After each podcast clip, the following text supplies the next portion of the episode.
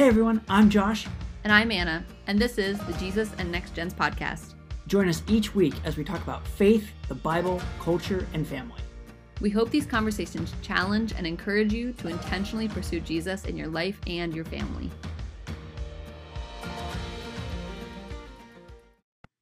Hey everyone, thanks for joining us today. Today we're going to talk about discipleship and spiritual formation, and we know that sometimes there are some questions about what discipleship actually is and what steps we need to take when talking about spiritual formation. Is there a process? Is there kind of an order? What does it mean to be a disciple and follow Jesus? And so today with us, we have the Eric Latimer. What's up? Is at Movement Christian Church. Eric, how's it going, man? It's going, I guess. It's going. Do you just want to introduce yourself to the listeners? Yeah, my name is Eric Latimer. As Josh said, I'm a resident at Movement Christian Church. My primary focus is in the areas of all things discipleship, spiritual formation, small groups, just trying to find ways to move people closer and closer to Christ. So that's what I do. I like to study, and I'm in college still, working on a master's in theology, and some of my favorite pastimes are going to Taco Bell with Josh, and asking Anna if her glasses are still lost, so that's fun. Oh my gosh. So. R.I.P. glasses of 2019, Rip. CIY move. Gone forever, but never forgotten. Oh, alrighty, man. Eric, you want to tell us what is discipleship? Yeah, so I think we have a tendency in the church of making things more complicated than they need to be. So I would simply state that to be a disciple is to be a follower and student of Christ, and then discipleship is merely what that looks like and living it out. So I think that is the most simplest way of stating it. Obviously, you flesh out what that looks like, but I would start there and move on from there. Yeah. So what does it mean to be a follower of Jesus? What does it look like to be his disciple?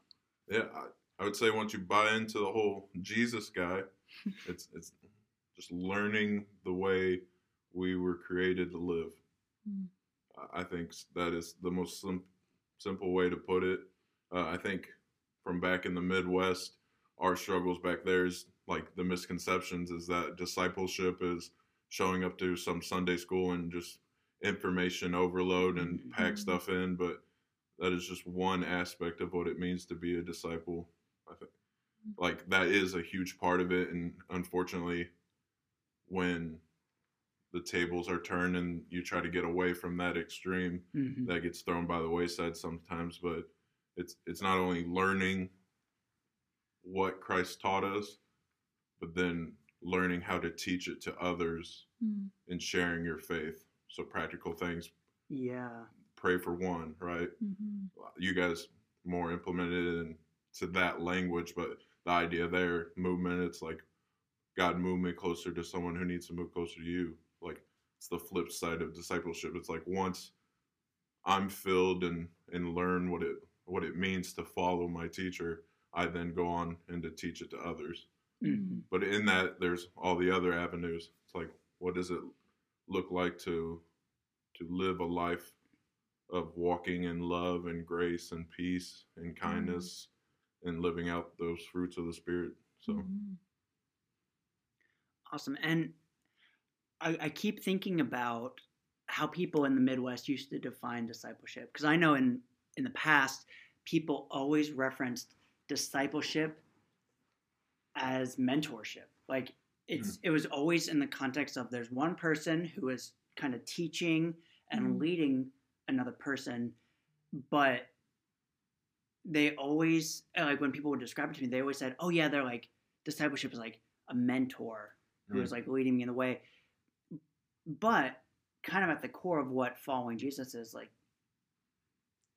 tell me if I'm wrong, there is obviously a great difference between mentorship and discipleship, mainly in that it's the specific way that you are teaching and leading this individual.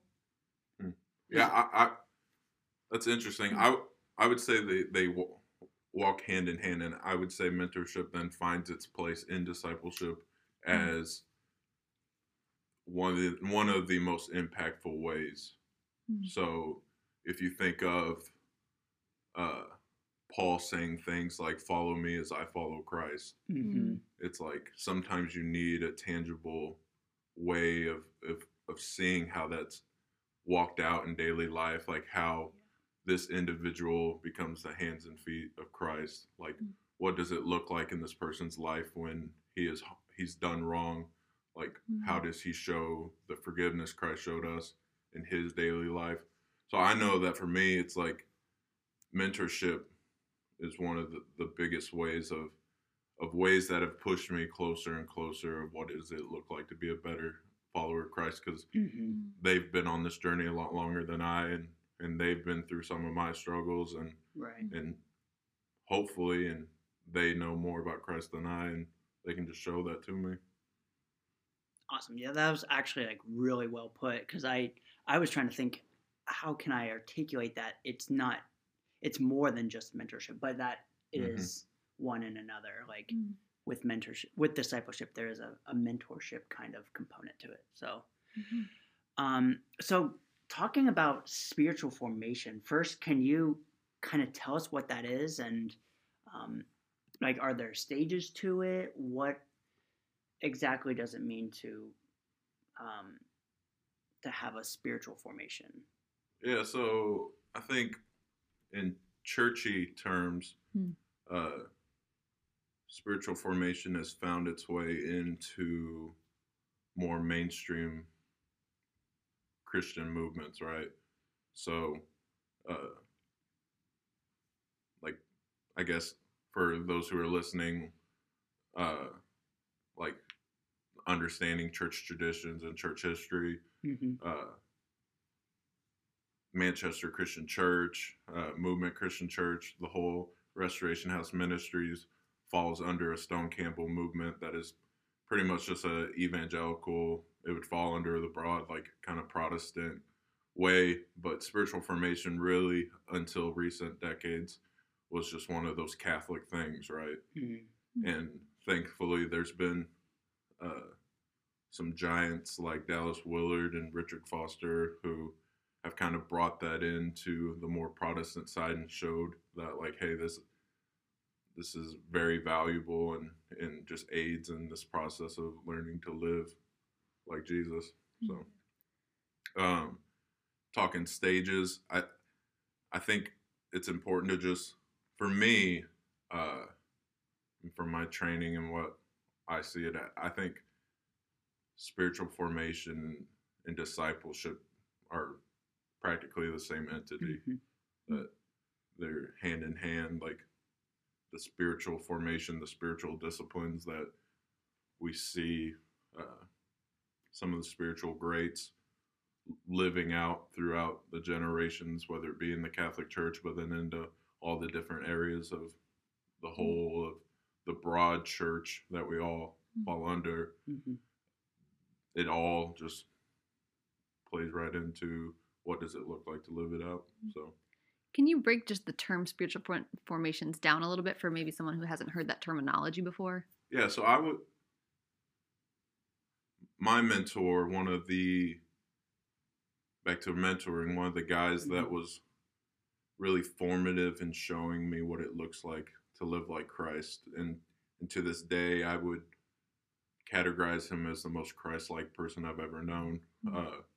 He was my mentor in undergrad at Lincoln Christian University. It was Neil Wyndham. I studied under him in spiritual formation. And like to simplify it, spiritual formation for him was just living out an authentic relationship with Christ. Mm. So these aren't to-do list things, right? Mm-hmm. But it's a way in which we walk with God and we come to know him. Mm-hmm. So, again, falling right into discipleship as a whole. And that's why I think it's wrong of us to pull these things apart as if they don't go hand in hand. Right. That sounds like it's really relationally focused. Mm-hmm. Yeah, that it's like the relationship of as we're walking with Jesus in person and then walking with others, playing that out. How do we model? So Jesus calls us all to make disciples. How do we make disciples or have this model of discipleship in our homes and our families? Yeah, so to premise, like the importance of spiritual formation / discipleship is in reading the scriptures in community and praying together and living out all these disciplines and just gracefully walking through life, trying to walk with Christ. We become to look more and more like him. Mm-hmm. And the Holy Spirit is transforming us into the image of Christ. And it isn't automatic, but it's a life of journeying, of the Spirit being the one that's transforming us more to look like Christ. Mm-hmm. So hopefully every single day we are looking more and more like him. Mm-hmm. And I think that's why it's so important that like this discussion is taking place in the context of family ministry is like, I think that is the place it begins. Mm-hmm. And it doesn't happen in all cases, right? Like we know people that unfortunately had to learn about Christ and came to faith outside their family network. Mm-hmm. But some of the most impactful Christian witnesses in your life tend to be those who you are closest to. Mm-hmm. And I think that why it is so important is because one life changed in a family tree can change the course of that family's trajectory for the rest of the time. Mm-hmm. And I know that to be true because I've seen it happen. Mm-hmm. Right. So like, how does that happen? To premise, I am a single man and you two are married and it is on your hearts because like with kids in the future and wondering how to live this out, like I can only speak from experience. Mm-hmm. And the example, I grew up, I'm a third generation minister. The legacy that my grandfather left behind to my dad, that left behind to me, I do not take for granted. Mm-hmm. Because from an early time in my life, the father and the prodigal son story made sense to me. Mm. Right? Because I was given a picture of what it looks like to be loved. And in that, later in life, I've come to know the love of God because of those examples.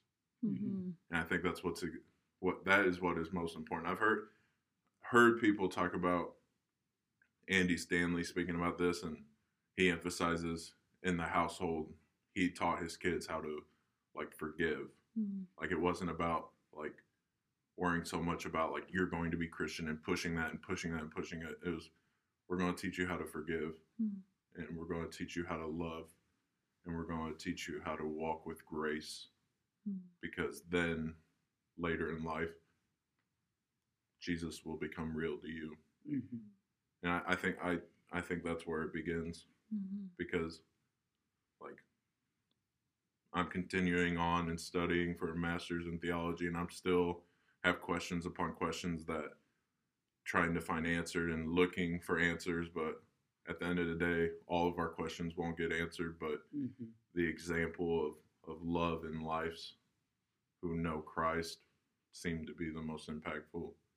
So as a parent, how do I show the love of God to my kids so that they have an example that they can work off of, mm-hmm. and that makes it real to them? Yeah. To the single mothers who those kids unfortunately don't get to grow up with a father figure, how can you still show the love of the father in that relationship? Mm-hmm. And even to like, if there's high school kids here who just came because of a friend inviting them and their family.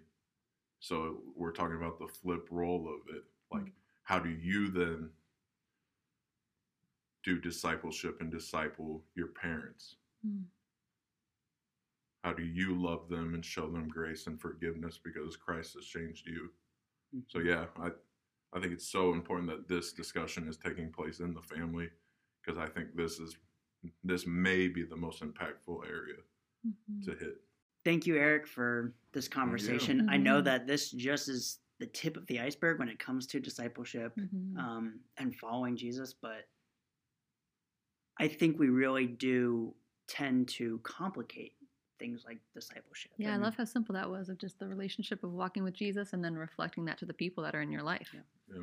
Something simple as teaching to forgive and love. And even if you look at scripture, like Jesus doesn't tell us like all these complex ways to learn and live like him, but he just says, love God, love one another, forgive, be slow to anger. Very, simple concepts that are very difficult at times to live out in our lives. And so that's where we are formed each day, practicing these things to be more like Jesus. And to the parents, it's like, maybe this is a good community to find yourself in, where you start reading the scriptures and discussing with other parents in this church community so that we can learn to, what does it look like to walk with grace and love with my children who are going to mess up? Yeah. But, and on the flip side of that, how do we then learn discipline and judgment, but in a way that is restorative and loving and again, graceful? Because that is the starting grounds of discipleship in someone's life. Because in seeing that again, that is when later in life they will become a disciple, because they know this to be true. Yeah, absolutely. Well, thank you, Eric, for joining us. And we hope that was encouraging, and that it just teaches a little bit about what does it look like to really disciple in our lives and in our families. Hey, everyone. Thanks for listening to today's episode. Don't forget to check out the show notes for links to the resources mentioned during the episode. We love your support and feedback, so please subscribe, rate and review, and share this podcast with friends and family. We really hope you enjoyed today's podcast, and we really want to answer more of your questions. So if there's any questions that you still have about the Bible or about anything else, we would love to hear from you. You can email us at jesusandnextgens@outlook.com. See you next time.